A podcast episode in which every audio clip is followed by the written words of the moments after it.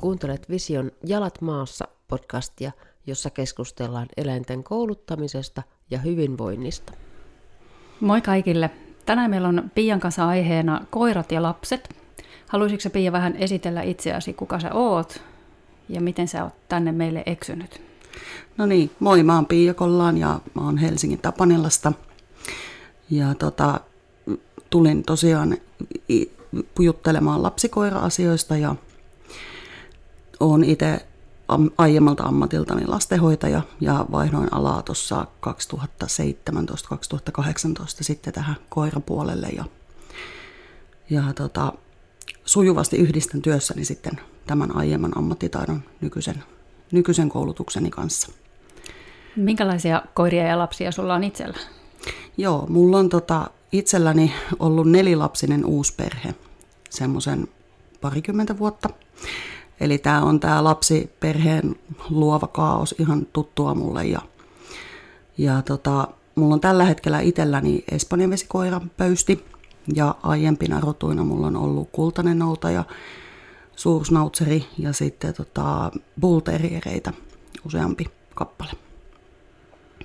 Ja neljä lasta pyörinyt siellä jaloissa, eli sieltä sä oot saanut paljon oppia sitten tähän podcastin aiheeseen, plus tietenkin ammatillisesta koulutuksesta. Joo, kyllä. Meillä on siis sillä tavalla ollut, että silloin kun tämä pulterierimme Siro oli pieni, niin siihen sitten pyllähti tämä mun ensimmäinen biologinen lapseni. Ja tota, hänen kanssaan sitten oli tämä yhdistelmä, ko- koira ja vauva tulee taloon.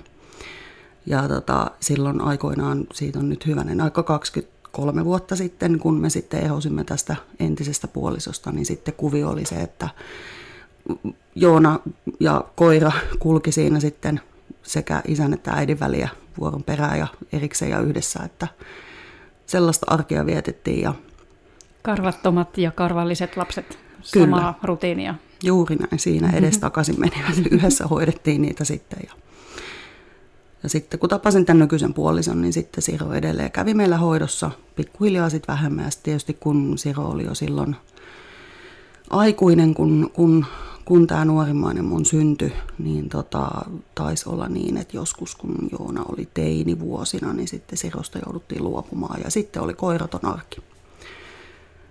arki. Miten se sitten, miten teille tuli sitten koira? Teillä on nyt kuitenkin yksi koira.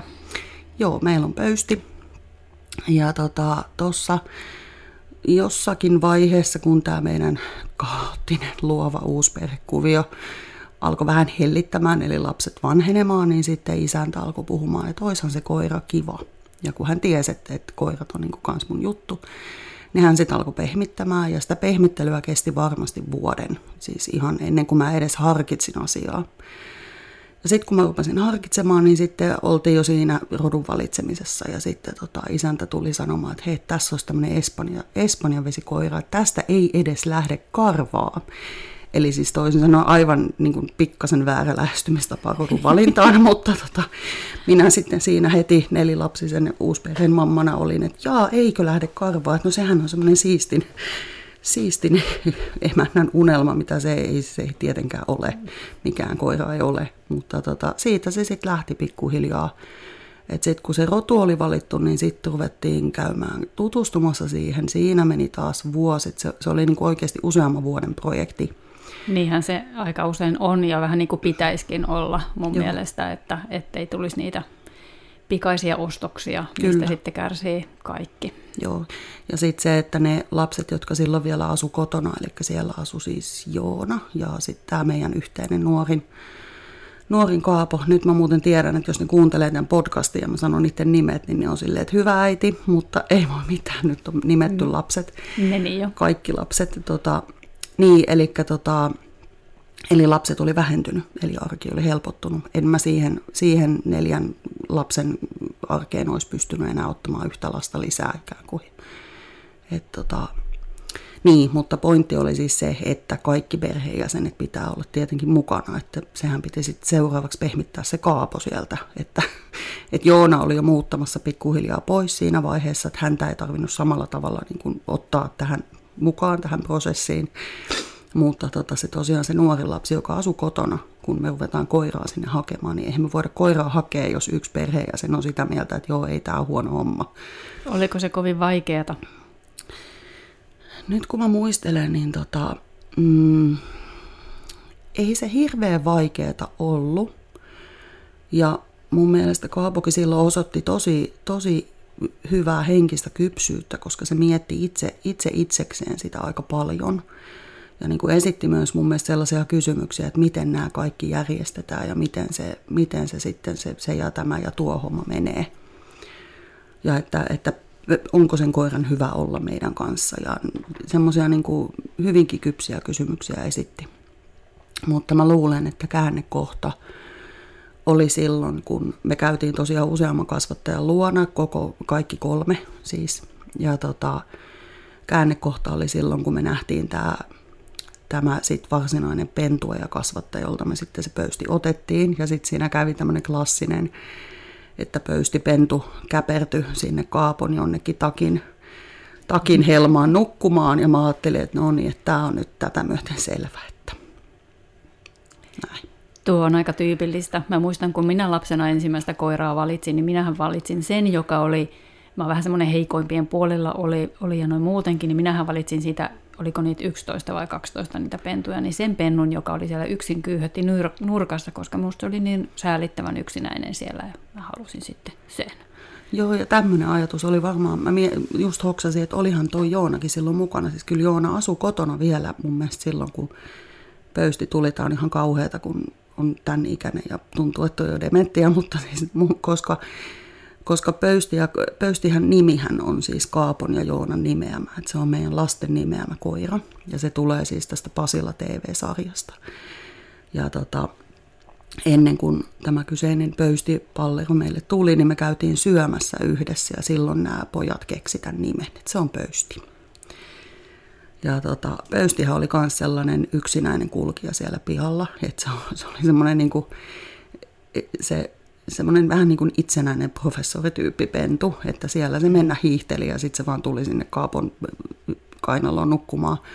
Ja mä en ollut koko tätä kyseistä pentua ottamassakaan, että mä olin ottamassa ihan toisen pennun sieltä, mutta multa ei sitten kysytty enää sen jälkeen. Että ihan, ja ihan olen täysin tyytyväinen tähän poikien valintaan että, ja kasvattajan valintaan.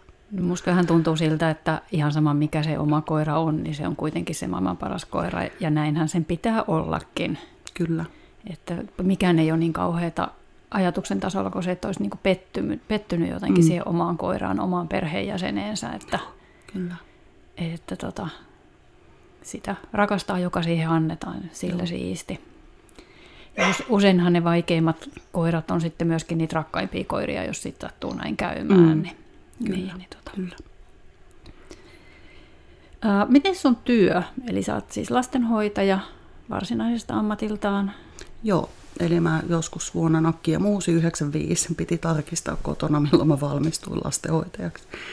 Ja tein sitten niitä töitä, enemmän tai vähemmän keikkatöinä ja ties minä siinä sitten ö, ihan tonne, no periaatteessa ihan sinne asti, kun mä vaihoin alaa. Tosiaan 2018 sitten tulin, tulin siihen tulokseen, että, että tota, se työ sillä työmäärällä ja niillä resursseilla, koska se kaikki tietää, mitä hoitoala nykyään on. Se on aika vaativaa ja siellä ei, ei välttämättä ole, ole tota, tarpeeksi ihmisiä tai aikaa tai yhtään mitään. Niin totesin, että tämä sinänsä mulle äärimmäisen rakas työ olla lasten kanssa, niin tämä ei nyt enää toteudu näin ja, ja nyt täytyy tehdä jotain muuta ja vaihoin sitten, sitten pöystin tultua sinne eläinten puolelle. Eli pöysti oli tavallaan se semmoinen niin ratkaiseva tekijä alanvaihtoon.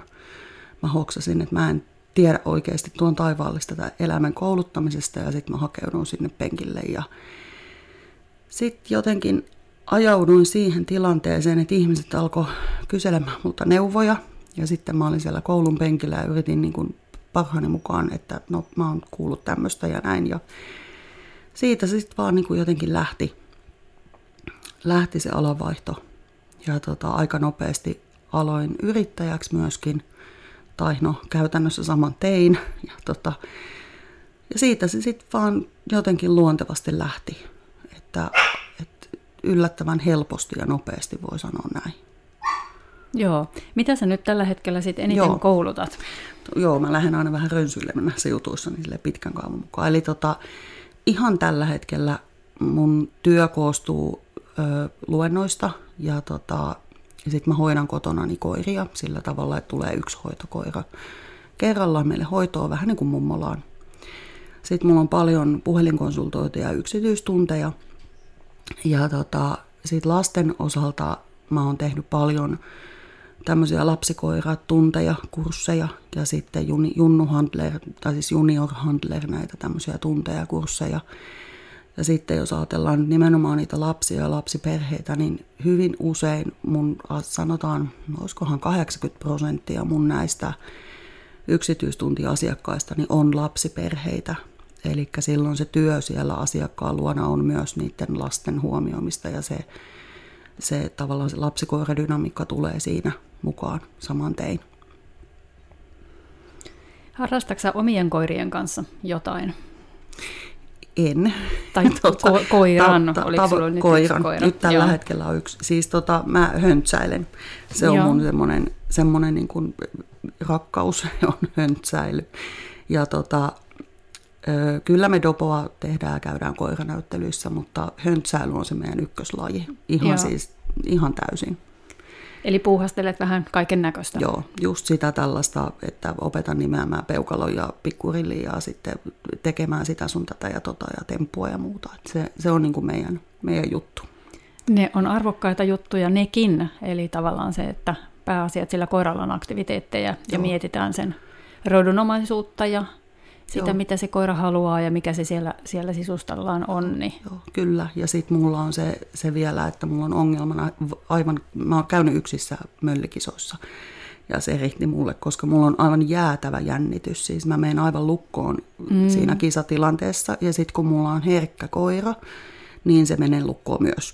Eli mm. se ei ole meille kummallekaan kivaa, ja sehän on aina se ide, ideaalitilannehan on, että tekeminen molemmille kivaa. Muutenhan mm, se ei, kyllä. ei toimi. Joo, mä tiedän, että on vaan kanssa aika kova jännittämään, mutta yleensä mulle käy enemmänkin niin, että mä jännitän sitä ennen ja sitten kun mä pääsen suorittamaan, niin sitten se vähän niin kuin helpottaa. Mm. Että sitten keskittyy siihen koiraan ja yritänkin niin kuin keskittyä siihen koiraan ja sen koiran niin kuin auttamiseen mutta en ole myöskään hirveän motivoitunut siis mm. kilpailemisesta tai ylipäätänsä niin kuin kokeissa käymisessä on mun mielestä enemmän niin kuin pointtia, että käydään mittaamassa sitä, että mitä on suorittanut ja sitten on niin kuin niitä tavoitteita ja näin, mutta...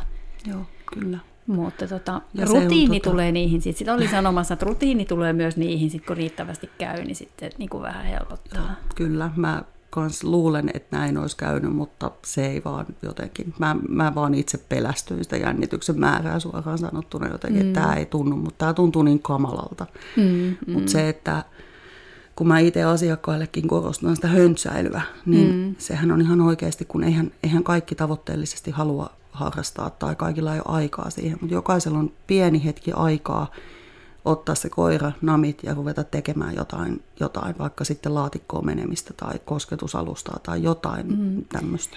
Joo, mä ehkä niin kun kannustan tavoitteisiin ja niiden asettamiseen, mutta niidenhän ei tarvitse olla kokeissa ja kilpailuissa. Joo. Koska sitten kun sulla on joku tavoite ja sulla on, niin kuin, mä tykkään, niin kuin, no mulla on border colleita, niin kanssa on pakko tehdä jotain, että ne kiipeilee muuten seinille. Ja, ja niin kuin tällä hetkelläkin yksi sairaslomalainen niin ei oikein malta olla tuolla toisessa huoneessa. Ää, niin kuin tavallaan se, että sit kun on joku harrastuslaji, niin sulla on niin kuin speksit, mitä sä teet. Ei tarvitse mm. keksiä niitä. Et mulla on ainakin huono mielikuvitus, että mitä kaikkea mä voin keksiä. Joo, toi tehtävää. on ihan totta. Joo, asiakkaatkin monesti valittaa, että mitä ihmettä he nyt sitten niin. tässä vois. Niin toi, toi on hyvä pointti.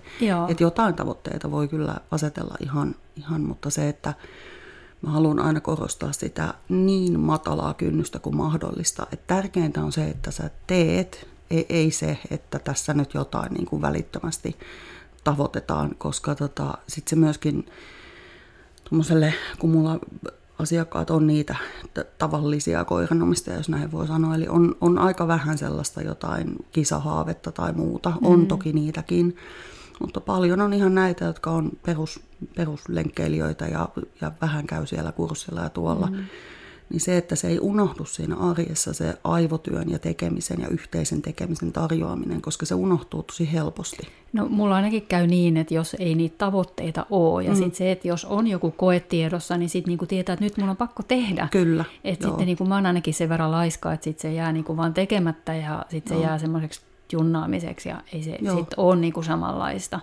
Et sen takia musta niinku jonkunnäköiset tavoitteet on hyviä, Joo. mutta se, että, että niinku, onko ne Semmoinen tavoitteet... sopivasti asetettu tavoite, että niin. et mitä se sitten ikinä kullekin on, joka niin. kannustaa, ettei se vaan lannista. Niin, just et Itse jotenkin mä mietin, että ettei, ettei sitten lannistu, kun mä haluan niin hirveästi kannustaa, että se on jotenkin passeli. Mm, Mutta kyllä, mm. kyllä se tota, se tavoite voi olla niinkin pieni, että, että nyt just vaikka se laatikko on meno, niin se voi olla, että no niin, tämän viikon lopussa minä saan tuon koiran kaikki tassut laatikkoon. Kyllä, ja sitten niin kuin ensimmäiset tavoitteethan kannattaa ottaa mm. siitä arjesta, ja sitten arjen saa sujuvaksi, mm. ja sitten siitä aika monet sitten vähän jää niin kuin koukkuun siihen, miten kivaa se koiran Kyllä. kanssa harrastaminen ja sen koiran kanssa tekeminen on, ja se on se, mihin pitäisi niin kuin kannustaa, koska niin kuin, harva koira on tyytyväinen sillä, että se vaan käy lenkillä muutaman kerran päivässä, ja siinä on niin kuin sen juttu. Joo, se ei riitä, Et, mä väitänkin yhdellekään niin, koiralle. ei riitä. Mä oon ihan samaa mieltä ja just se, että, että pitää miettiä sitä, että väsyttää sen pään ja väsyttää mm. jalat niin kuin kummatkin. Kyllä. Et sitten, sitten on vaan semmoisen tyytyväisen, tyytyväinen hiljaisuus, Joo. että jotenkin mm, jos mä ajan treeneistä kotiin, niin mun autossa, vaikka ne on aina autossa hiljaa, niin treeneistä kun mä ajan kotiin, niin siellä on jotenkin syvempi ja semmoinen rauhallisempi hiljaisuus, en mä osaa oikein Joo. kertoa. Mä tiedän ihan tasan, mikään ei ole ihanampaa kuin treeneissä tai liikunnalla väsytetty koira. Kyllä. Kun se makaa siinä ja kuorsa ja sitten on se oma kahvikuppi siinä ja sä katot ja jotain Netflixiä ja muuta, niin, mm. niin se, on, se on ihana tunne. Mm. Ja nyt jos tämä kuuluu, toi koiran haukkuminen tuolta kuulijoille mahdollisesti, niin johtuu siitä, että mulla on tällä sairaslomalainen ja hän ei nyt tosiaan oikein maltaisi olla tuolla, kun vielä ihana vieras ihminen on täällä paikan päällä. Niin. Hän haluaisi osallistua nyt tähän. Kyllä, kyllä. Joo, mutta tota, sä teet myös yhdistystoimintaa. Ei sä oot myös aktiivi sillä puolella. Haluatko siitä Joo, kertoa? kyllä. Mullehan kävi niin, että mä urahdin sitten tähän Espanjan vesikoira rotuun aivan täydellisesti. Tota, ja sitten ajauduin, halusin kautta jotenkin, päädyin sitten, sitten tähän yhdistystoimintaan. Mä oon nyt Vesikoira ry varapuheenjohtaja. Sitten mä oon lehtitoimikunnassa mukana. Ja tota, mistä muuten hyppään sen verran takaisin, unohdin sanoa, kun kysyit mun työstä, että mä teen myös ihan hirveästi kirjoitustöitä.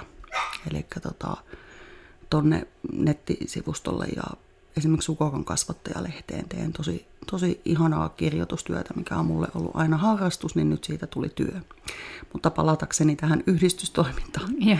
Niin, Onhan tota, tuokin yhdistystoimintaa no, tavallaan. Niin, no, niin, no se on sitä, koska sitten mä teen tätä kirjoitustyötä myös sinne lehte, Vesikoiramme lehteen sinne lehtitoimikunnan jäsenenä.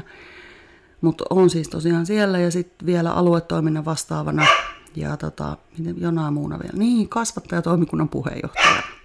Okay. Nämä unohtuu, eli siis ihan tosi, tosi monessa on mukana siellä, mutta mä oon kokenut, että, että ne tukee sitä mun työtä tosi paljon. Mm.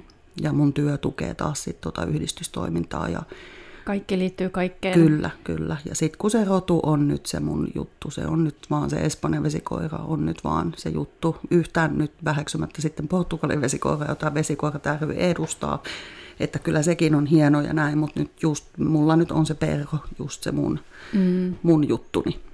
Mennäänkö sitten varsinaiseen aiheeseen ja haluaisitko vähän niin kuin kertoa sun mielipiteitä siitä, että jos harkitsee koiraa lapsiperheeseen, niin mitä asioita pitää erityisesti ottaa huomioon? Joo. Tota, ihan lähdetään siitä, että ihan ne samat asiat kuin jokaisen, jokainen ihminen miettii, kun hankkii koiraa, että pystyykö pystyykö tähän koira arkeen ja onko niitä resursseja.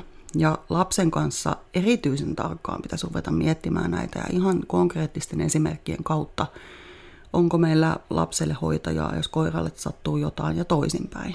Ja tota, mitkä ne on ne fyysiset, fyysiset resurssit, onko meillä koiralla joku oma soppi ja vauvalle toinen, koska se, se ei vaan toimi, jos siellä on kaksi tällaista edesvastuutonta yksikköä, jotka törmäilee toisiinsa, eli pentu ja vauva, ja kun ne molemmat ei, ne ei kumpikaan tiedä, miten kuuluu olla, niin tota, se, siinä on tietyt katastrofin ainekset olemassa aina. Ja varmaan sitten siinä vaiheessa, kun ne lapset esimerkiksi lähtee liikkeelle, niin tilanne muuttuu taas aavistuksen haastavammaksi. Joo, melkein jopa haastavammaksi kuin sit, jos kun se vauva on siellä, siellä kehdossansa nukkumassa.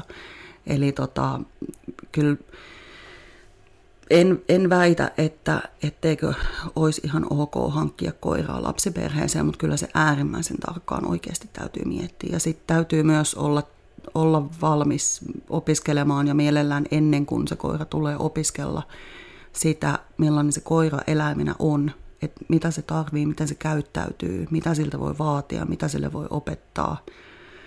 Ja tota, ihan siis sitten sit tilanne muuttuu taas ihan toiseksi, jos lapset on leikki-ikäisiä, koska silloin niille leikki-ikäisille lapsille pitää myös opettaa jo erilaisia taitoja ennen kuin se koira edes tulee taloon. Eli tähän ei ole niin olemassa tämmöistä tee näin, näin, näin ja näin ja sitten se on sillä selvä. Ja mä itse pidän tosi tärkeänä myös sitä, että, että niin kuin, hy, niin kuin hyväksytään ne koiran tarpeet ja ne, että se on niin kuin perheenjäsen, eikä niin, että sen koiran pitää niin kuin taipua kaikkiin mahdollisiin ihmisten kuvioihin. Eli just se, että lapsille opetetaan myös tosi tarkkaan se, että koira on petoeläin ja sillä on hampaat. Että tavallaan sitä puolta niin kuin ei voi ohittaa, vaan sillä, että ajatellaan, että se koira on pehmolelu, koska niin kun aika paljon näkee niitä tilanteita, missä, missä lapset kohtelee koiraa niin sanotusti huonosti ja nähdään niitä isoja riskejä, mitä niissä on. Joo, kyllä. Näähän on, YouTube on täynnä videoita, missä koira, ö, lapsi halaa koiraa ja koira näyttää kaikki lepyttävät eleet. Ja sitten mä aina mietin, että kohta se purasee sitten siinä. Se on joo, siinä.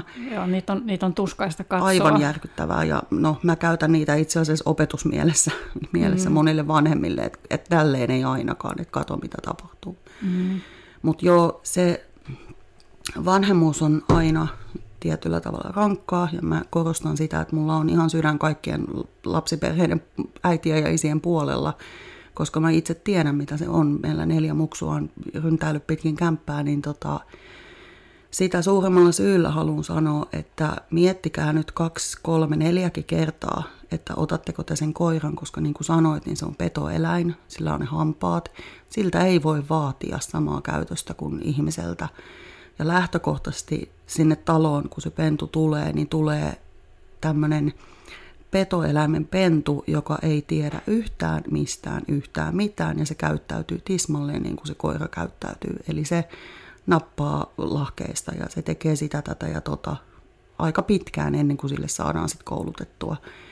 Ja sitten se itse kouluttamisen prosessikin vie sitten aikaa ja voimavaroja tosi paljon. Kyllä se ensimmäiset, mä sanon niin kuin puolesta vuodesta puolentoista on se kituvuosi, Eli silloin se on kaikkein rankin ajanjakso Kyllä. koiran elämässä niin kuin ihmisen kannalta, Joo. koska sillä on, alkaa siinä vaiheessa olla niitä jalkoja ja tahtoa ja mm, halua tutkia ympäristöään ja sille ei vielä ole mitään vahvoja käytöksiä. Joo. Ei voi olla, koska se on niin nuori. Joo. Joo. Tätä mä kanssa itse sanon aina. Mä sanon aina, että se ensimmäinen puolitoista vuotta – täytyy olla aikaa sen koiran kouluttamiseen päivittäin. Täytyy mm. olla aikaa. Muuten ei hyvä heilu, mutta se jos siinä sitten onnistuu, niin sitten on asiat aika kivasti alkaa olemaan. Että ei siinä sitten, jos nyt ei ihan kauheita tapahdu, mutta nyt taas sitten perun silleen puheita, niin että itsekin tiedän, että joka tapauksessahan jotain haasteita aina koiran kanssa tulee. Mutta se, että jos nyt lähdetään tähän aiheeseen liittyen, niin jos nyt sen puolitoista vuotta Mm. Jos se on varaa satsata siihen oikeasti. Niin... Mm, mä, mä oon sua vielä raadollisempi, kun mä sanon, että niin kuin yleensä nartut, nartut on ehkä ehkä sille helpompia, koska mm. niillä ei tule sitä hormonimyrskyä ihan samalla mm. tavalla kuin uroksilla, niin narttojen kanssa menee se pari vuotta tai kaksi-kolme vuotta, urosten kanssa menee se kolme-neljä vuottakin. No joo, toi on totta. Mä oon ehkä vähän sille hell- hellävaroin puhun, koska mäkin tiedän sen, että koira on aikuinen vasta kolme-neljä-vuotiaana, niin jotkut ei ole tyyli ikinä. Mm. Mä ehkä vähän, mä voisin olla vähän jyrkempi tässä ja sanoa, että ekat kaksi vuotta. Joo, joo. niin sitten päästään lähemmäs. Joo, muista... joo, toi on ihan totta, että se koira on aivan keskenkasvunen vielä sen ikäisenä. Mulla on niin vuotta. tuoreessa muistissa, Hatti on vasta kymmenen, mutta mä olin niin ajatellut silloin, kun Hatti syntyi, Ja, ja tota, jäi siis kotiin mun omasta nartusta, niin mä olin ajatellut, kun se täyttää kaksi, niin mä otan sitten niin kuin sille kaverin.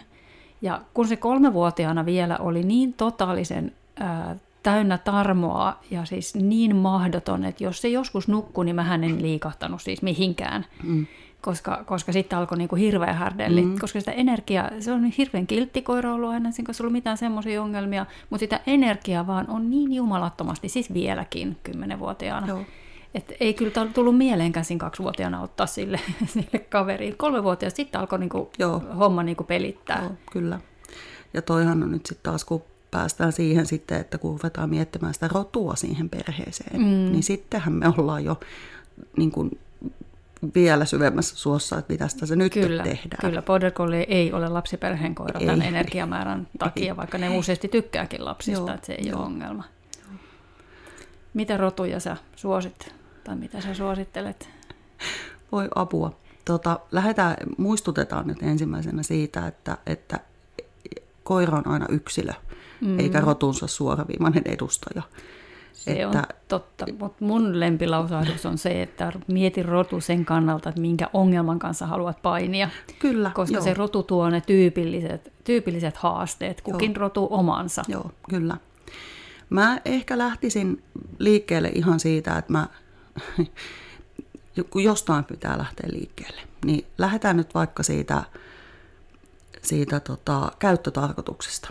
Mm. Eli nähdään vaikka joku oikea söpökoira tuolla jossain, vaikka nyt sitten se Espanjan vesikoira, joka on tosi söpö pitkässä turkissa, se on kuin nallekarhu. Ja varmaan pennut on ihan jäätävän Aivan söpö jäätävän söpö. Ja siinä on aina, joo, aina ongelma, jos mä menen kasvattajalle, niin mä oon silleen, että no niin, minkä mä näistä otan mukaan. Niin, tota, mutta, mutta joo, katsotaan vaikka sitä ja men, sitten mennään lukemaan sen käyttötarkoitusta. Ja siellähän lukee, että vahti, työkoira, hieman pidättyväinen, niin sitten okei, voi miettiä, että no, meillä on lapsiperhe, miltä tämä kuulostaa.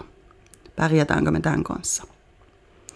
Tai jos siellä on nyt sitten vaikka, mikähän nyt olisi vaikka joku, nyt en, nyt en voi heittää border kun sanoit sen, mutta... Voit heittää. No, otan, mä e- etsin jonkun äkkiä ajatuksesta, no vaikka haski nyt tuli mieleen, mä käytän haskia paljon meet lukeen sen rotutarkoitusta, niin kyllä siellä se liikunnan tarve aika paljon korostuu. Ja se, että se ei välttämättä ole mikään sohvaperuna sisällä kainalossa. Mm. Et tota, jos, jos nyt ne, niillä, niillä niin kuin jotenkin minimoisi ne ikään kuin pahimmat, enkä väitä, etteikö haski tai esponen vesikoira soveltuisi ehkä lapsiperheeseen, mutta se, että siellä pitää olla sitten tietyt resurssit ja tietty taito vastata niihin mm. asioihin. Mm. Että ei, ei tota, voisin heittää lonkalta, mä mietin justiin, että, että kyllä esimerkiksi Espoinen vesikoiran kasvattajat miettii hyvin tarkkaan, että luovuttaako he lapsiperheeseen. Että kyllä siellä käydään tosi kova raakkaus ihmisissä, mm. että onko tämä, näyttääkö tämä, miltä tämä, mitä nämä puhuu nämä ihmiset, voiko tämän koiran tänne laittaa. Mm. Koirakirjat on, ja rotuyhdistykset on aika useasti hirmu niin kuin optimistisia. Joo. Mutta mä tykkään esimerkiksi Romppaisen päivin siitä Hyvä koira kotiin kirjasta. Mä en tiedä, saako siitä muualta kuin kirjastoista tällä hetkellä. Mutta siinä on niinku nimenomaan käyty rotuja läpi vähän niinku sen käyttötarkoituksen mukaan Joo. ja tuoda esiin niitä ongelmia ja niitä haasteita, mitä se rodun kanssa Kyllä. on. Et niinku, jos mietitään border collieta, mitä mulla on nyt tässä on ollut parikymmentä vuotta, niin äh, yhdistyksellä on niinku tiukasti ja hyvät pentuvälitykset ja tämmöiset, että et, niinku, ihmiset, ne menee jo koteihin, jotka oikeasti on joutunut todella mm. niin kuin syynin läpi, eli siinä mielessä, että niitä ei anneta minne tahansa. Kyllä. Mutta Joo. muualla maailmassa, Jenkeissä esimerkiksi Portsu on rotu, mitä otetaan sen takia, että se on kauhean kivan näköinen mm. ja nätti ja sopivan kokoinen ja tähän on kiva ja helppo ja älykäs koira, eikä huomioida sitä sen niin kuin mahdotonta tarvetta työskentelyyn. Joo, kyllä. Ja jos ei niitä tarpeita tyydytä, niin silloinhan niin tulee ongelmia. Oli se rotu mikä mm, hyvänsä. Mm, kyllä, välittömästi. Ja sitten vielä se, että kaikilla koirilla on myös ne tietyt perustarpeet, niin kuin liikunta ja aivotyö. Että kyllä, kyllä se pikku villakoirakin, joka on, on semmoinen, mikä se nyt pienen käsilaukun kokoinen, niin se mm. ihan oikeasti tarvii niitä lenkkejä ja metsää ja, ja nuuskimista ja, ja kaikkea. Niin jälke, verijäljen jäljestystä, että se on koira mm. siinä, missä se on se isompikin. Mm. Ja tämän takia, tämän takia niin kuin mulla on tämmöinen oma agenda tässä, että, että kaikille koirille pitäisi niin kuin kehittää joku harrastus. Mm. ihan sama mikä se on, kunhan se koira tykkää siitä, jos omistaja tykkää siitä, meneekö sitten kokeisiin, niin sillä ei ole väliä. Mutta sillä koiralla on jotain mielekästä tekemistä. Joo, joo. Et se ei ole pehmolelu. Ei, se tarvii, koira tarvitsee työtä, se on niinku ihan selvä. Ja noista tota, rotumääritelmistä vielä, niin se, niitä kun lukee, niin nehän asettaa käyttöehdot koiralle. Mm. Eli, eli tähän, tämän tyyppisesti, että border on varmaan pikkasen vaikea opettaa olemaan paimentamatta ja ajokoiraa opettaa tulemaan puvun perästä pois. Että ei niin kuin niitä vastaan, ei, niitä on hirveän vaikea taistella niitä vastaan. Kyllä, kyllä. Ja just portsuillahan se sitten näkyy, näkyy helposti sillä, että kaikkeen liikkuvaan mm. reagoidaan. Joo. Jos mietitään, että niitä on niinku vuosisatoja vähintäänkin jalostettu siihen, että ne huomaa kaiken liikkuvan. Mm. Niiden kuuluu huomata siitä valtavasta lammaslaumasta Joo. sen ensimmäisen ää, lampaan korvan kääntyminen, jolla se alkaa harkitsemaan kääntymistä. Se kuuluu huomata Joo. se. Ja se sit kun kuuluu siellä- siihen rotuun. Sitten kun siellä menee se pikku taapero siinä, juoksentelee sen parketin, parkettilattian läpi toiseen paikkaan, niin sehän on niin kuin näin. Sitten se paimentaa. Sitten tulee näykkösyö tai mitä ikinä. Ja sitten tulee aina näitä, Mm. jotka sanoo, että no mutta ei mun border collie tarvii sitä ja tätä. Ja tota. Joo, kaikissa roduissa on yksilöitä, Joo. mutta meidän pitää kuitenkin varautua siihen, että se meidän yksilö on, on sieltä energisemmistä päästä totta kai. esimerkiksi, että sillä Joo. on ne collien Joo, niinku joo. maneerit. Ja tuohon voi sitten taas käyttää, tuossa sitten kun, kun nyt ajatellaan sitä lapsiperhettä, jos ajatellaan, että se nyt on löy- löytänyt sen rodun X, jota sitä kiinnostaa, niin sittenhän mennään tietenkin kasvattajan luo tutustumaan rotuun. Mm. Eli mennään, ei, ei mennä silleen, että no niin, haluamme ostaa tämän rotuisen koiran, kiitos. Ei, ei se siihen lopu se koiran etsiminen, vaan sitten vasta aletaan katsomaan, että no onko tämä rotu nyt oikeasti, ihan, ihan aikuisten oikeasti nyt meille, meille se hyvä rotu. Käydään katsomassa kisoissa kasvattajien luona rotuyhdistyksen sivuilla ihan missä vaan, missä niitä koiria on. Kysellään omistajilta Facebookin ryhmissä, katsellaan ja ihmetellään. Ja kannattaa ihan vaan heittäytyä niin kun just Facebook-ryhmistä kysellä, että hei, mä voisin tulla sun mukaan lenkille tai sun Kyllä. mukaan treeneihin ja mennä Joo, katsomaan niin tavallaan sitä arkea. Koska- Ja jättää ne ruusunpunaiset lasit sinne Joo. kotiin. Koska yleensä jokainen koiranomistaja haluaa koirastaan puhua, niin sittenhän sä voit myös pysäyttää kuule tuolla vaikka lenkillä kadulla jonkun, että hei, sulla on tämmöinen koira, että mitä sä tykkäät sen kanssa olla. Joo, ja mun ää, koirien kasvattaja tai hatin, ha- hatin hukan kasvattaja, niin se teki sitä aikanaan, että sillä oli ihan niin kuin ympäri Suomea sen kasvatin omistajia, jotka oli olemassa sitä varten, että sai niin kuin, ää, tulla katsomaan niitä koiria ja juttelemaan niistä. Joo. Että semmoisia kokeneempia koira-ihmisiä. Mullakin on käynyt lukuisia lukuisia ihmisiä tutustumassa border collieihin. Kyllä, kyllä. Ja Mullahan- saattoi olla niin kuin pitkäkin prosessi, että monta vuotta mennään ennen kuin sai pennon. Joo.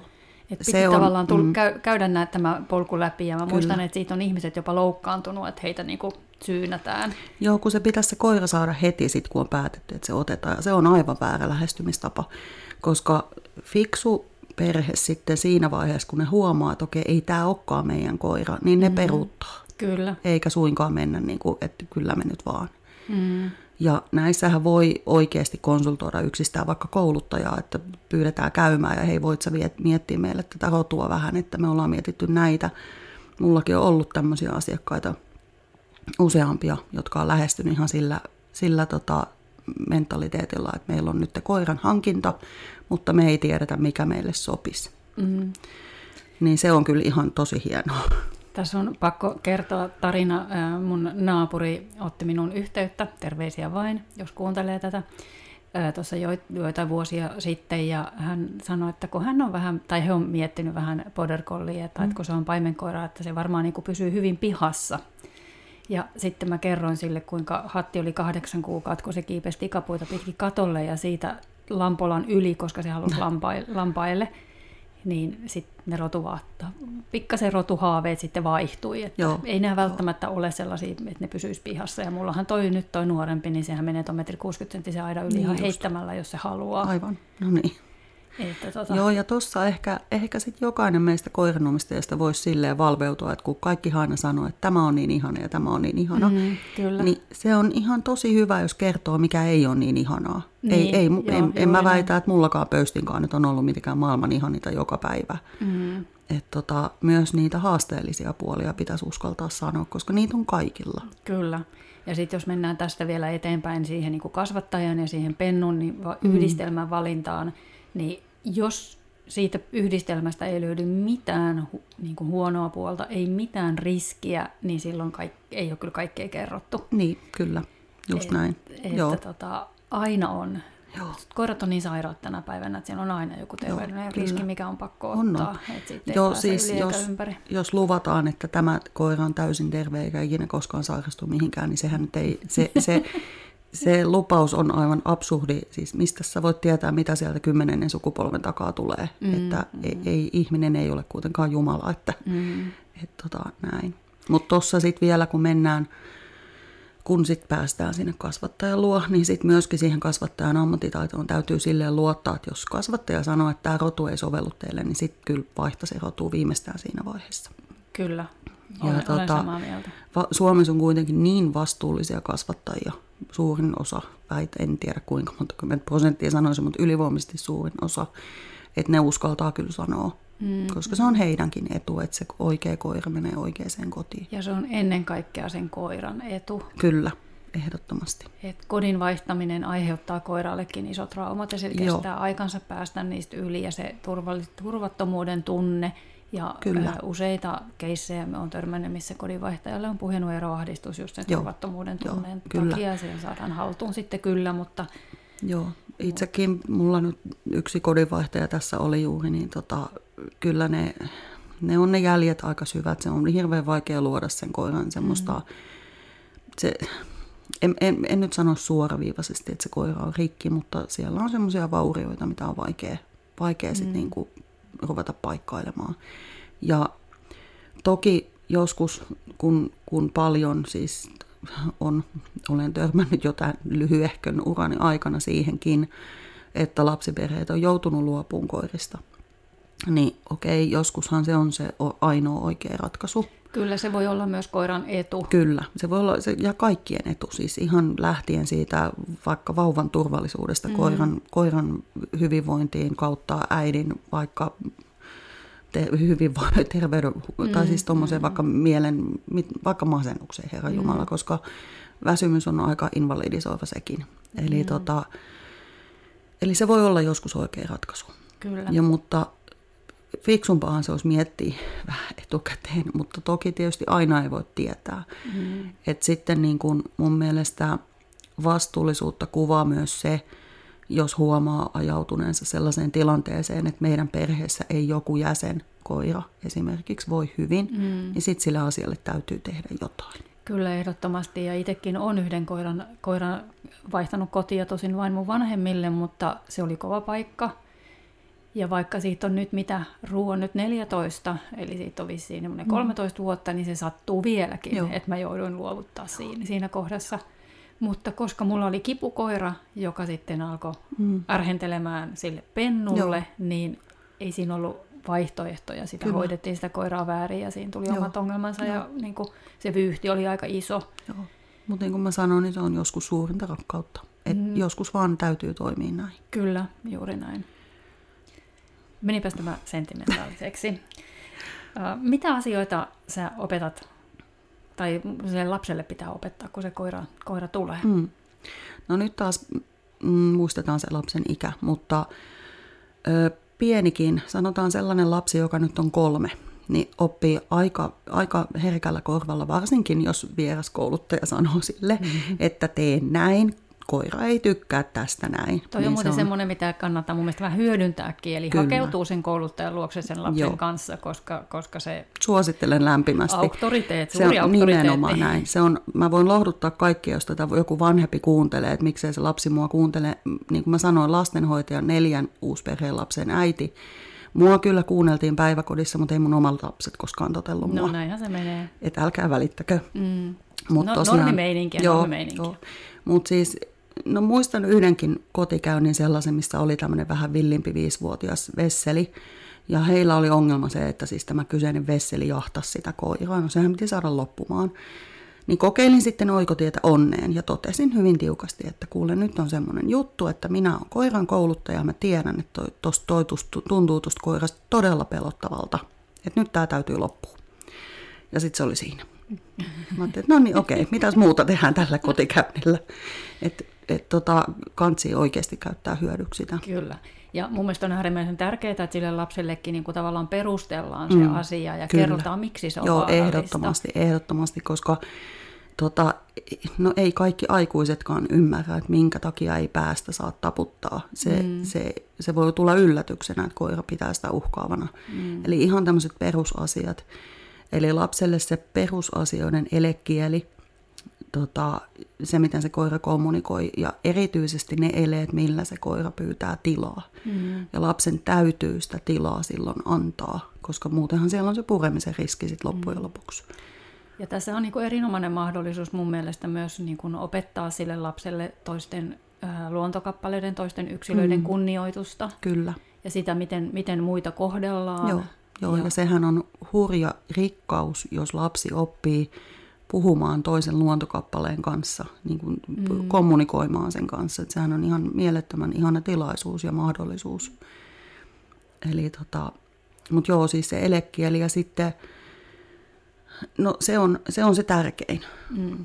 Mä oon sitten joissain keisissä ihan lähinnä, jos on mulla täällä kotona ollut, ei niinkään asiakkaiden lapsia, vaan sitten kavereiden lapsia mm. tai näin, niin mä oon sitten, niin jos ne on niin heittäytynyt vähän mahdottomaksi, niin mä oon sitten ottanut koiran siihen ja näyttänyt, nostanut huulia ja näyttänyt hammaskalustoa, että haluatko mm. oikeasti tämän reiteen. Mm. Ja mä teen sitä, mä tiedän, että mun koirista, no itse asiassa ei Hatti välttämättä niin hirveästi tykkää lapsista, tai siis äh, semmoisesta tietyllä, no tietyn tyyppisistä lapsista. Ja se on ihan ok muuten, mutta sitä esimerkiksi ei saa halata. Mm. Ja tota, mutta et mä oon niinku sanonut vaan ja näyttänyt ne hampaat ja sanonut, että et oikeasti kun haluat. Joo, joo siis tieto, et, tietoa siitä, millainen koira on. Niin. Siis ihan, ihan lähtien tämmöisistä, että ei, koira syö ei, raakaa. Ei pelottelua. Ei, ei, vaan siis Mut ihan, että koira syö realismia. raakaa lihaa. Että nämä, nämä on tarkoitettu metsästämiseen, nämä sen mm. hampaat. Ja näitä hampaita se käyttää myös puolustautumiseen, jos sillä on liian tukala olo. Mm. Että ei, ei se ole mun mielestä pelottelua. Mm. Ja sitten toki samaan aikaan antaa lapselle ne työkalut, että miten nämä Kyllä. kyseiset tilanteet vältetään. Kyllä, että tee et, näin, ei kaikki on niin, hyvin. Lapset ei ole, ei ole tyhmiä, lapset mm. ymmärtää ihan hirveän hyvin. Mm. Ja muistan yhdeltäkin, mulla oli tämmöinen koirakielen oppitunti lapsille, missä mä käytän minun oikeaa kättäni pöystiä, joka on mun elämäni koira. Mm-hmm. Jos hän kuuntelisi, niin se olisi pakko sanoa, mutta Sun hän, täytyy pistää se, hänet kuuntelemaan. Varmaan joo, en tiedä tunnistaisiko se ääntä vai Totta miten, kai se tunnistaisi. Mutta joo, siis käytän pöystiä siinä, just nimenomaan näytän niitä kulmahampaita. Mm, mm. Että koiralla on tämmöinen ihan erilainen kalusto, että tiedättekö te mitä varten se on ja näin. Että se on, se on informaation jakamista ilman pelottelua ja totta kai pitää aina ottaa hyvänen aika se lapsen kehitystaso ja ikä huomioon, että kolmevuotiaalle puhutaan hammaskalustosta eri tavalla kuin, mm. kuin seitsemänvuotiaalle. Kyllä. Mutta, mutta realismia ja sitten nimenomaan sitä, mm. sitä, että ne lapsetkin niin kun arvostaa ja kunnioittaa sitä eläintä, että Kyllä. se ei ole leikkikalu. Joo, mutta nimenomaan tämä. Tämä nyt ei aina ole ihan selvää myöskään aikuisille ei, ihmisille. Se, että... sepä se, sepä se kun, joo. Et törmää vieläkin siihen asenteeseen, että mutta kyllä sen pitää tykätä jostain asiasta. Joo, koska... se on aika hassua tänä päivänä, kun miettii, miten paljon meillä on tietoa. Kuitenkin mm. ihan joka puolelta tulee sitä tietoa aika paljon, että ja Mutta. koko ajan mitä enemmän eläimiä, mitä tahansa lajeja tutkitaan, niin sitä samankaltaisimpia mm. ne on meidän ihmisten kyllä, kanssa. Kyllä, se on niin kuin joo. fakta, mikä joo. pitäisi kaikkien ymmärtää. Ja tuossa vielä, kun samankaltaisuudesta puhuit, niin myös mun mielestä lapselle täytyy kertoa niistä tunteista, koiran tunteista, koska mm. la, niin kun, jos nyt ajatellaan, niin lähtökohtaisestihan ei pysty sanomaan, miltä koirasta tuntuu, jos ei tiedä sen elekielestä mitään, mutta se pitää lapselle kertoa, että sillä on ne samat pelko, viha, rakkaus, kiintymys, kaikki. Mm, mm. Mutta sitten myöskin se, että mitä siellä ei ole. Eli siellä ei ole koston halua. Mm. Että se ei syö sun barbia sen takia, koska että jotain. että et niin kuin näin. Mm, mm.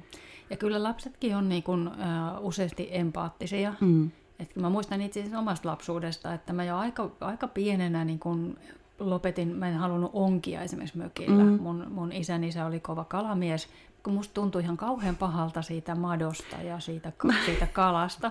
Niin en mä voinut onkia. Joo, mä en, pysty, mä, mä en ole ikinä pystynyt pujottamaan sitä matoa siihen koukkuun. Joo. Mä aina vaan on sen ma- madon kanssa ja tuijottanut sitä matoa ja sitten, että en mä voi. Niin, Mä aivan. joskus ihan, ihan pienenä, jo, joskus on pystynyt, mutta ei, ei niin kuin, mun tulee just mm. semmoinen olo, että tämä mm. tää ei ole hyvä homma. Mm. En pysty. Mutta miten paljon me tavallaan niin kuin myös tyrmätään me aikuiset sitä lapsen niin kuin empatiaa kehittymistä niitä mm. eläimiä vasten, koska niin kuin me esineellistetään niitä. Mm. On ihan normaalia ostaa jauhelihaa, naudan jauhelihaa. Joo, ja sekin, että vaikka ostaisi, niin mun mielestä se on fiksua tietää, mistä se tulee. Kyllä. Eli esimerkiksi kyllä mä syön lihaa vähän ja niin kuin pyrin pääsääntöisesti kasvissyöntiin, mutta mun, mun niin kuin, mä olen aina opettanut lapsille, että mistä se tulee. Mm, että ei se tule kaupan tiskiltä. Että mm. tämä tapetaan tämä eläin ja, ja näin. Ja tota, että et semmoinen niin kuin, niin, se kunnioitus sitä mm. luontokappaletta kohtaan. Jotenkin tuntuu, että kunnioitussana on tänä päivänä sellainen, mitä ei niin kuin koiran ja ihmisen välisessä suhteessa saisi käyttää. Mm. Mä käytän. Mun mielestä siis, nimenomaan ihmisen pitää kunnioittaa sitä eläintä, mutta myös sen eläimen pitää tietyllä tavalla kunnioittaa mua. Kyllä, ehdottomasti. Et, et siis... se, et sen takia niin mun tehtävä on opettaa sellaiset Joo. käytössäännöt, mitä mä mm. haluan, että et, et mullakin on hyvä olla Joo, siinä kyllä. suhteessa. molemminpuolinen kunnioitus ja sieltähän se tulee se suhde. Ja, luo, ja, ja luottamus. Tulla, kyllä, ja ilman sitä suhdetta ja luottamusta mm. ei voi olla niin kuin onnellista arkea. Mm. Ja sitten taas se, että tuo, tuo on hirveän hyvin sanottu, molemminpuolinen kunnioitus, joka syntyy siitä, että ihminen kertoo, kertoo ja opettaa siis koiralle, kouluttaa ja opettaa, että miten täällä pärjää hyvin, Kyllä. mitä kannattaa tehdä. Ja silloin se on kaikkein, niin kuin, kaikkein mm. helpoin olla sen koiran kanssa, viedä sitä joka Kyllä. paikkaan. Että mä, mä niin haluan, että mun koirat on sellaiset, että mä voin mennä niiden Joo. kanssa ihan mihin vaan. Joo. Joo, ja se vaatii sitä, että, että ne myös niin kuin, tavallaan toimii sitten Joo. myös mun toiveiden Kyllä. mukaisesti. Että niitä, niitä ei pidä niin kuin unohtaa.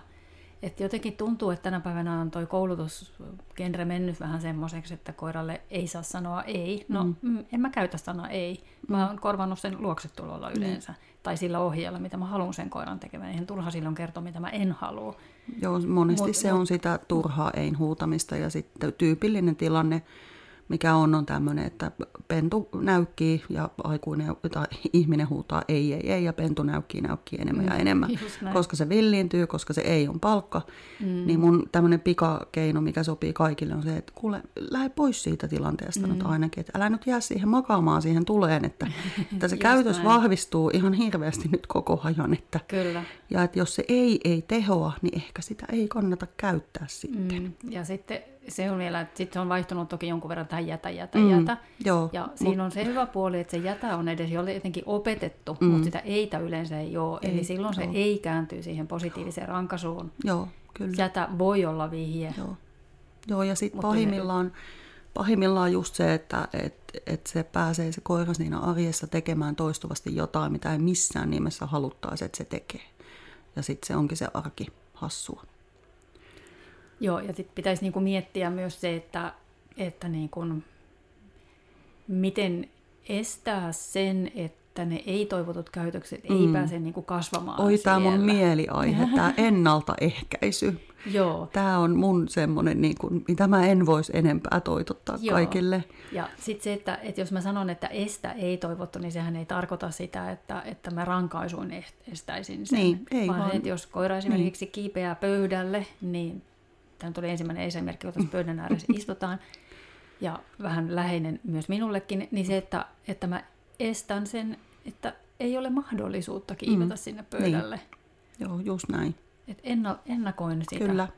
Tai ihan tämmöinen tämä hampailutilanne, tai vaikka se näykkimistilanne, kun se taapero siinä ujeltaa pitkin, ujeltaa siis mit, mitä mm. ihmessana, mutta juoksentelee pitkin lattioita, niin ennaltaehkäisy heitä nameja sinne lattialle, joita se pentu menee syömään ennen kuin taapero lähtee juoksemaan.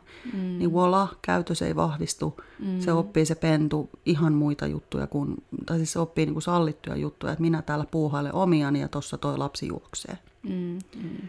Ja silloin kun ne käytökset tavallaan, niin kun, jos, jos mietitään, että miten esimerkiksi on, mennään nyt vähän laajemmille aiheisiin, mm. miten ongelmakäytökset lähtee mm. rakentumaan. No me puhuttiin jo niistä ää, rodu, rotutyypillisistä mm. tarpeista, että se on se yksi, yksi mikä niitä aiheuttaa. Mutta on sitten se, että, että mitä enemmän ja mitä kauemmin se pääsee toistumaan, sitä vaikeampi sitä on sieltä niinku siivoa pois. Kyllä.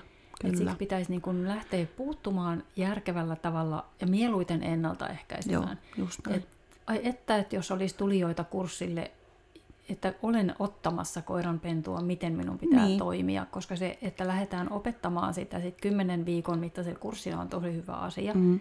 Mutta sitten se, että, että ne kaikki asiat pitäisi olla siinä vaiheessa, kun se pentu tulee. Joo. Eli pitäisi tavallaan olla Joo. jo ne niin kuin suunnitelmat, miten toimii tässä kyllä, tilanteessa. Kyllä. Ja ymmärtää Joo. ne oppimisen periaatteet, että miten sitä koiraa lähdetään ylipäätänsä niin kuin luotsaamaan järkeväksi Joo. aikuiseksi.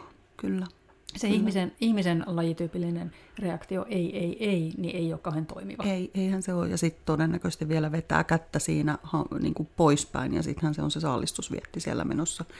Mutta toi on, toi on just toi, tota, sen voisi laajentaa sen kun olet hankkimassa pentua perheeseen, niin pitäisi vielä pikkasen tietää koiran kouluttamisestakin jotain, että Kyllä. mennään onhan noita kirjoja, pilvin pimein, hyviä mm. kirjoja. Ja tänä päivänä on tosi paljon, paljon on. Itse, ammattitutkinnon suorittanut kyllä, kyllä. Itsellänikin on yksi luento, joka on kouluttamisen perusteet ja suunnattu just niille, jotka ei vielä tiedä mitään. Mm. Niin tota, perusasiat haltuun. Mm. Ihan siis palkkaamiset ja muut. Pääsee tosi pitkälle. Ja... Mä tässä tosi pitkään olen pohtinut sitä, että kun musta tuntuu, että mä oon ollut niin kauan jo alalla, että huomaan tällaisia niin muutoksia. Ja tänä päivänä mm. tulee tämmöistä niin pitkittynyttä pentupurentaa. On ihan älyttömissä Joo, määrin. Kyllä. Ja sitä ei ennen ollut ollenkaan. Ja mä oon miettinyt tosi pitkään, että mistä se mahtaisi johtua. Että koirat vielä yksivuotiaana käyttäytyy mm. niin kuin pen, pentukoirat puree ihmisiä. Se on aika kiusallista. Joo, mä oon huomannut tämän. Onko sulla tietoa, mistä se johtuu? Ei, teoriaa? Ei, mulla on, mulla on teoria. Joo. Ja yksi, mitä mä luulen, että on niin yleinen neuvo, että kun se koiranpentu puree, niin työnnä sille lelusuuhun. Joo.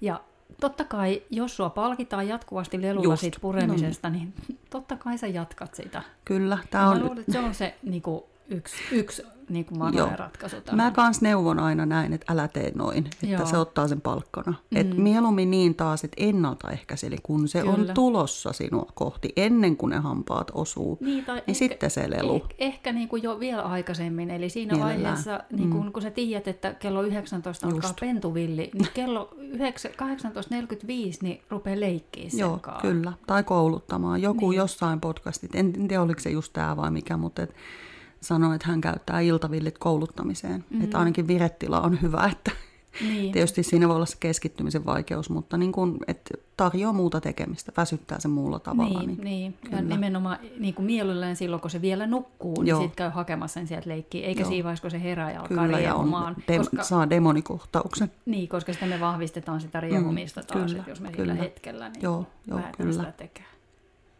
En tiedä, mutta tämmöinen teoria mulla on. Mitä sitten tota, lapsi ja koira, niin jotta se suhde niin kuin lähtisi kehittymään siitä, koska mikään ei ole parasta kuin se, että perheen lapsi ja koiralla on hyvä suhde. Mm. Ja se on, siitä on molemmin puolista iloa ja mun mielestä just tulee nämä lapsen, niin kun lapsi oppii paljon siitä mm. koiran kanssa olemisesta, toisesta olennosta huolehtimisesta ja Joo. se on myös suhde luontoon ja näin. Niin mitä tota, sä suosittelet sitten niin kun järjestämään sellaista ohjelmaa sille lapselle ja koiralle? No nyt taas muistetaan se ikätaso, mutta se, että ö, pikkasen palaan tuohon toho ehkä tuohon, mitä niiden pitäisi osata. Mutta voi, tähän voi valjastaa sen kaksivuotiaan, yksivuotiaankin periaatteessa. Eli tilan antaminen.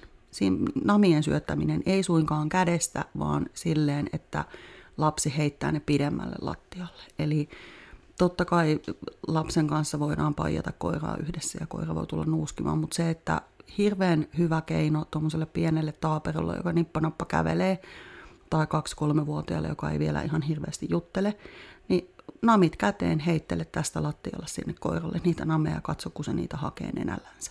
Mm-hmm. Tosi hyvä tapa mun mielestä tehdä sitä tilaa, eli turvallisuutta niiden välillä. Mm-hmm. Ja tota, mutta joo, muuten siis tuosta niin voidaan lähteä, mutta sitten yleisesti ottaen, sit kun se lapsi siinä kasvaa jo kolmevuotiaallekin, niin totta kai otetaan mukaan siihen hoitamiseen yhdessä. Tietenkin lapsihan ei koskaan hoida koiraa siis, eikä muutenkaan ole missään vastuussa siitä koirasta, eikä suinkaan myöskään lenkitä sitä niin kuin neljävuotiaana tuolla pihalla. Et se on sitten joskus teinivuosien paikkeilla mahdollisesti, jos osaa olla ilman kännykkää lenkillä. Joo, ja riippuu sitten myös koiran Totta, koosta. Joo, ehdottomasti Et... siitäkin. Tanskan dokki on ehkä himpu hankala viedä. Eli tota, mm. tässä niin kuin mun mielestä se pelisääntö voisi olla se, että mennään yhdessä sitten lenkille, jos mennään. Että, tai tai sitten lapsi päästää omalle pihalle pissalle, jos on aidattu. Muistan männä vuosilta sellaisen tapauksen, kun mä olin vetämässä ulkona jotain koulutusta ja siihen tuli sitten lapsi koiran kanssa ja se koira oli joku mm. setteri. Ja se oli ihan iso lapsi jo, mutta setterillä on aika paljon voimaa. Mm. Kun se päättää tulla sinne mun ryhmäläisten joukkoon, niin se lapsihan se yritti pitkään siitä niin kuin päästä mm. ohi. Ja lopulta se oikeasti itki siinä, koska se aina kun sai koiraa vedettyä vähän Joo. pois, niin se tuli takaisin. Joo. Ja mun oli lopulta pakko sit niin kun, äh, soittaa hänen isälleen, mm, että joo. tuu hakemaan täältä. Että, joo, että siis tuommoinen niin 15-kiloinen espanjavesi, 16-kiloinen espanjavesi koiran Arttu vetää sekunnissa lapsen tuommoisen mm. teini-ikäisenkin kumoon. Mm, mm. Eli tota, mulla esimerkiksi, jos on lapsikoirakursseilla, niin sehän on silloin se koira sidottu siis sillä tavalla, että se on jossain kiinni ja edellytys on se, että se koira pystyy ottamaan kontaktin siihen lapseen. Eli silloin se lapsi ei ikään kuin itse pidä sitä koiraa. Mm. Tai sitten niin, että se on jotenkin niin, että minä pidän sitä pitkästä liinasta ja sitten vanhemmat pitää tai mitä ikinä. Mm. Mutta ei se lapsi fyysisestikään pysty hallitsemaan hätätilanteessa. Sittenhän siellä voi tulla vaikka mitä kamaluuksia.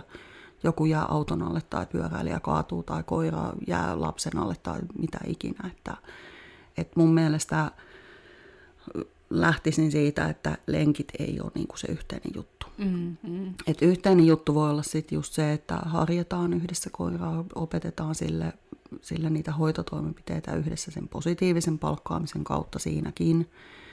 Ja sitten se mun suosikki, se höntsäily. Mm. Eli tota, mm, mulla nuorin, joka on ollut mun tunnilla, yks, tunnilla koiran kanssa, niin oli viisivuotias. Ja hänen kanssaan aivan vallan mainiosti pystyttiin kouluttaa koiralle kaikenlaisia tempuja. Eli hänellä oli nami kädessä ja hän sitä vetämällä teki niitä liikkeitä, ympärimenoa ja maahanmenoa ja mitä kaikkea. Hän oli tosi tosi onnellinen ja iloinen siitä. Mm-hmm. Ja tota, tietysti pikkupätkiä kerrallaan, mutta mm. ihan, ihan siis tem- temppuilua ohjatusti. Se Kyllä. on niin kuin siitä se lähtee. Ja siis mä oon myös nähnyt sellaisia ihmelapsia oikeasti, koska niin kuin lapsilla on monta kertaa saattaa olla ajotukset ihan tosi loistavasti Kyllä. kohdillaan. Ja niin kuin tavallaan se Kyllä. tulee joiltakin ihmisiltä vaan selkärangasta jo pienenä Joo. lapsena. Joo, siis lapset on aivan ilmiömäisiä opetettavia. Et jo silloin, kun olin päiväkodissa, niin ihmettelin niiden oivalluskykyä, mutta tässä varsinkin, kun pystyy vähän niin kuin vertailemaan aikuisten tun- mm. tunnilla tapahtumia ja sitten mitä lapset tekee, niin lapselle pitää antaa myös tilaa tehdä. Mm. Eli ei, ei missään nimessä mennä korjaamaan sitä ensimmäistä ajotuksellista mokaa tai mitä ikinä siellä tapahtuu, vaan kysytään, että hei, et, me, menikö, mitäs nyt meni? Mm-hmm. Ja sitten annetaan lapselle tilaa oivaltaa. Ni, niin toki aikuisillekin, mutta... Kyllä, joo. mutta monesti lapset tavallaan niin kuin, sanotaan, että aikuisen niin kuin, aikuisen tunnilla mä niin kuin lähden ehkä, ehkä väärinkin siitä välillä, että mä niin kuin oletan, että aikuinen ymmärtää sen helpommin. Ja kyllä mm. yleensä näin on, että mm. näinhän se menee. Mutta onhan, onhan tuossa lapsilla niin kuin se etu, että, että aikuiset on saattanut jo tehdä joitain asioita. Meillä on jo niin kuin vuosikausien maneerit. Jos meillä on joku viides koira menossa, niin meillä on aika vahvat maneerit niissä kyllä, asioissa. Kyllä. Niitä on aika vaikea muuttaa. No, joo, joo tämä on ihan totta. on niin semmoisia, mitä joo. ei tehdä ihan niin täydellisesti. Lapsi lähtee ihan puhtaalta pöydältä mm. ja ja tota, tekee ne havainnot tavallaan niin kuin vaan faktojen perusteella. Et sille ei ole nimenomaan sitä rasitetta siellä, mikä meillä voi olla, kaikki ihme, oletukset ja luulot ja muut, mm. muut mitkä on siellä. Mutta kyllä tota, ö, niin, siis tilaa pitää antaa sille myös sille tekemiselle. Et, et toki vahtia pitää silmällä, mutta jos sille ei anna tilaa sille tekemiselle ja yhdessä olemiselle, niin eihän se suhde kehity. Mm. Ja sitten musta on jännä joskus seurata niin kuin koiria lasten kanssa, että nekin käyttäytyy eri tavalla kuin sen aikuisen kanssa. Että ne on paljon niin kuin rennompia ja paljon niin kuin, tietyllä tavalla ehkä jopa keskittyneempiä. että mitä tässä nyt tapahtuu, ja siitä niinku ehkä jää niinku semmoisia negatiivisia tunteita jonkun verran niinku pois. Joo. Koska se useasti se lapsi ei ole se, joka eniten tekee ikäviä asioita sille koiralle, eikä komentele sitä, Joo. sitä kovin rumasti. Toki, toki lapset oppii senkin vanhemmiltaan kohtuun nopeasti, Mhm. että on Mm. niitäkin nähnyt. Ja on kuullut muun muassa tämmöiset, että mä tölkitys, mitä en todellakaan Mm. suosittele. Meillä on aina koiran pennoilla ää, raminatölkkejä leluina, että ne varmasti tottuisi niihin. Mm, mm. Mutta tota, on kuullut, että tämä on niin hyvä metodi siksi, että kolmevuotiaskin osaa heittää koiraa tölkillä. Ja Niin, musta se on, niin ihan aika- kauhea lähteä opettaa tommosia niin. Niin lapsille. Niin. Ei olisi ehkä pitänyt mainita sitä edes tässä, No no ei. mutta mä oon niin pöyristynyt siitä. Tässä korostuu just se nimenomaan se aikuisen vastuu, että et, se lapsihan imee kuin pesusieni. Sen kulttuuri, mikä siinä perheessä on siihen koiraan. Onko se reilua vai eikö se ole reilua. Että sitä saa mitä kylvää sitten. Ja, mutta tosissaan niin tota, joo. Mitä se lapsi sitten oikeastaan saa? Niin kuin mitä, mitä sä pidät arvokkaimpana asiana siinä koiran ja lapsen niin kuin yhteistyössä? No siellä on vaikka mitä. Ehkä niin kuin ensimmäisenä tulee mieleen se lohtu. Eli kun ko- koira on, on, eläin on sellainen kuin se on, niin sehän rakastaa ehdoitta. Mm. Ja tota, kun se näyttää sen välittämisen, niin, niin se tekee sille lapselle kokonaisvaltaisesti niin hyvää sen itsetunnolle, sosiaaliselle kehitykselle, henkiselle tasapainolle. Jos sillä on ollut joku huono päivä päiväkodissa tai koulussa ja se koira tulee sen viereen, niin se, on se, se niin kuin pyyhkäytyy pois. Niin kyllä Eli- meille aikuisillekin. Ky- kyllä, kyllä. Näin, näin on juuri. Mietin tässä ihan samaa. Meidän sisäiselle lapselle. Kyllä, just sille.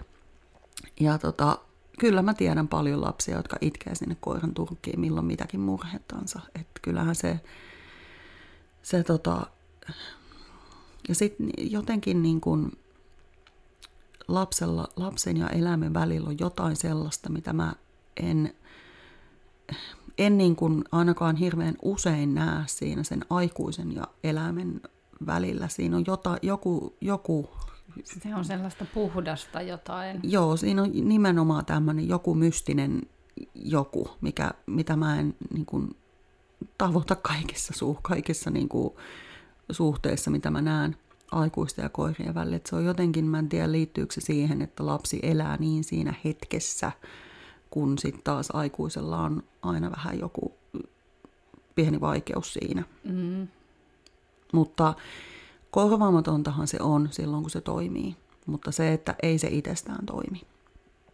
Mutta tota, ja sitten tietysti niin kun, niin, luonto tulee lähemmäs. Toi, toi on mulle niinku semmoinen tosi arvokas asia, koska mä jotenkin hirveästi kärsin tästä nykymaailmasta ja siitä, että ihminen ei arvosta luontoa eikä Niin. arvosta eläimiä. Ja niin kuin ne nähdään vaan niin kuin hyödykkeenä. Joo, ja sitten on tämä tietotekniikka ja muu kaikki some ja tämmöinen, mm. siis se, se, se on vähän huono homma näs, tässä määrin. Mm. Eli tota, kyllä se luonnon lähelle tuleminen vie sitä mun mielestä sitä lapsen kasvua ja kehitystä oikeaan suuntaan.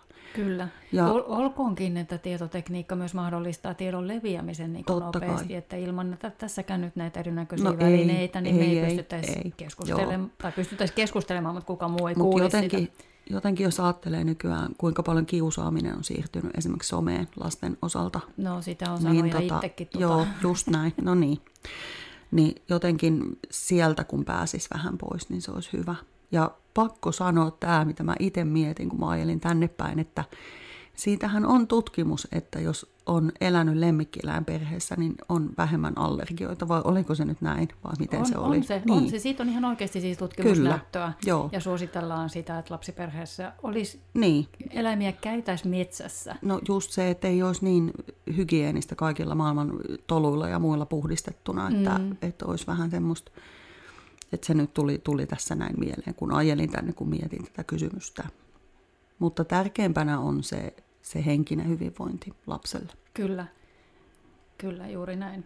Tämä alkaa kohta kiertää kehää, koska mun mielestä on ihan älyttömän tärkeä aihe. Mä menisin taas toista jo asioita, mitä mä oon toistanut. Mutta tota, mm, pohditaanko mieluummin sitten kehän kiertämisen sijaan, niin että on mahdollisia ongelmia, että mitä Mm. ongelmia siinä voi tulla ja minkälaisia ratkaisuja, ehdotuksia sulla niihin ehkä olisi. Joo. No siinä vaiheessa, kun, kun nyt, jos nyt käytän itseään hieman esimerkkinä, eli, eli tota, meillähän pöysti tuli siis kahdeksan vuotta sitten, mikä tarkoitti sitä, että meillä oli silloin yksi kappale melkein aikuisia ja sitten seuraava tuli teini-ikään, kun pöysti oli siinä viitisen vuotta.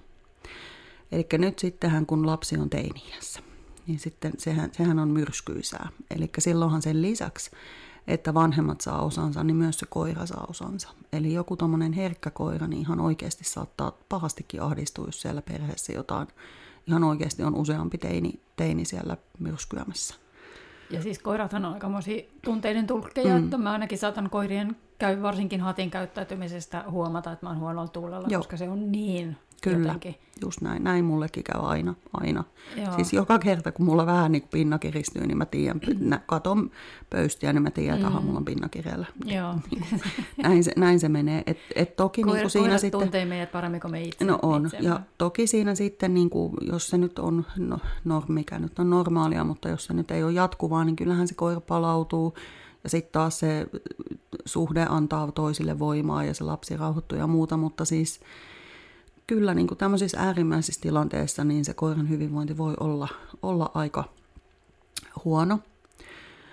Eli, tota, eli sitten jos siellä se vanhempien jaksaminenkin uupuu ja näin siitä tulee sitten semmoinen kehä. Ja sitten tietysti toisinpäin, niin tota, öö, miten se nyt sanoisi, jos ajatellaan, että että jos se, siis kun tämä toimii tämä yhtälö toisinpäin, että jos sen koiran ikään kuin tarpeet, jos nyt ajatellaan, että sille tulee vaikka voimakkaita käytöshäiriöitä tai muita, niin yhtä lailla se saattaa viedä sitten niin voimat, että sitten se lapsi jää. Eli, eli tavallaan se on, se on, se on niin kuin se, minkä mä näen suurimpana ongelmana itse kouluttajana aina, kun, kun on, että et tyypillinen tilanne on tämmöinen teini-ikäinen lapsi, et, ja, jossa on, ja, ja sitten siellä perheessä on tosi herkkä koira, ja sitten mm. vanhemmat on aivan uupuneita, että he ei mm. jaksa enää, ei, ei tätä koiraa, kun silloin tätä, sitä ja tota, ja ei tätä teiniäkään oikein jaksa. Et se on semmoinen elämänvaihe, Mm, missä kyllä. voi tulla semmoinen kriisin paikka. Kriisejä ei voi välttää, mutta mm. aika paljon voi myös niin kuin miettiä sitä omaa suhtautumista niihin asioihin. Mm. Että monet asiat sitten, kun sanotaan, että koirassa on kuitenkin ehkä 99 prosenttia hyvää ja 1 prosentti huonoa, mm. ja silloin kuitenkin niin kuin meidän kaikki huomio menee siihen yhteen prosenttiin. Mm. Ja sitten taas se, että et niin kuin hyväksyy myös niitä kriisejä, hyväksyy sitä, että kaikki ei aina mene täydellisesti, Joo. niin se auttaa ihan älyttömän paljon. Toi on, toi on äärimmäisen tärkeää ymmärtää. Et, et tota mä haluan korostaa kyllä kaikille, että jokaisen koiran kanssa tulee ongelmia, jokaisen elä, elämän kanssa, siis jokaisen mm. lapsen kanssa tulee haasteita, aina tulee haasteita. Jokaisen ihmissuhteeseen Kyllä, kuuluu ne. kyllä. Että sekään ei ole aitoa sitten, että jos ei, niin kuin ei, niitä ei siis ole. Niin, että niitä tulee. Toki joskus ne voi olla tosi isoja, mutta että haasteestahan aina selviää parhaiten, kun keskittyy siihen, mitä hyvää mulla on, mm. koska se auttaa sitten jaksamaan ja myöskin ratkomaan sitä haastetta. Mm. Eli, eli sitten löytyy niitä ratkaisuja siihen tilanteeseen. Mm, kyllä. Että oli niin kuin haasteita koiran kanssa tai ihmissuhteissa tai missä mm. vaan, niin keskittyy siihen hyvään. Kyllä, kyllä. Olisiko tähän hyvä lopettaa? Joo, tähän on hyvä lopettaa. Kiitos Pia sulle tosi paljon. Tämä oli hauska keskustelu. Kiitos. Ja tuli toivottavasti kuulijoillekin paljon, paljon hyviä ajatuksia ja vinkkejä ja erityisesti hyvään keskittymistä. Moikka! Moikka!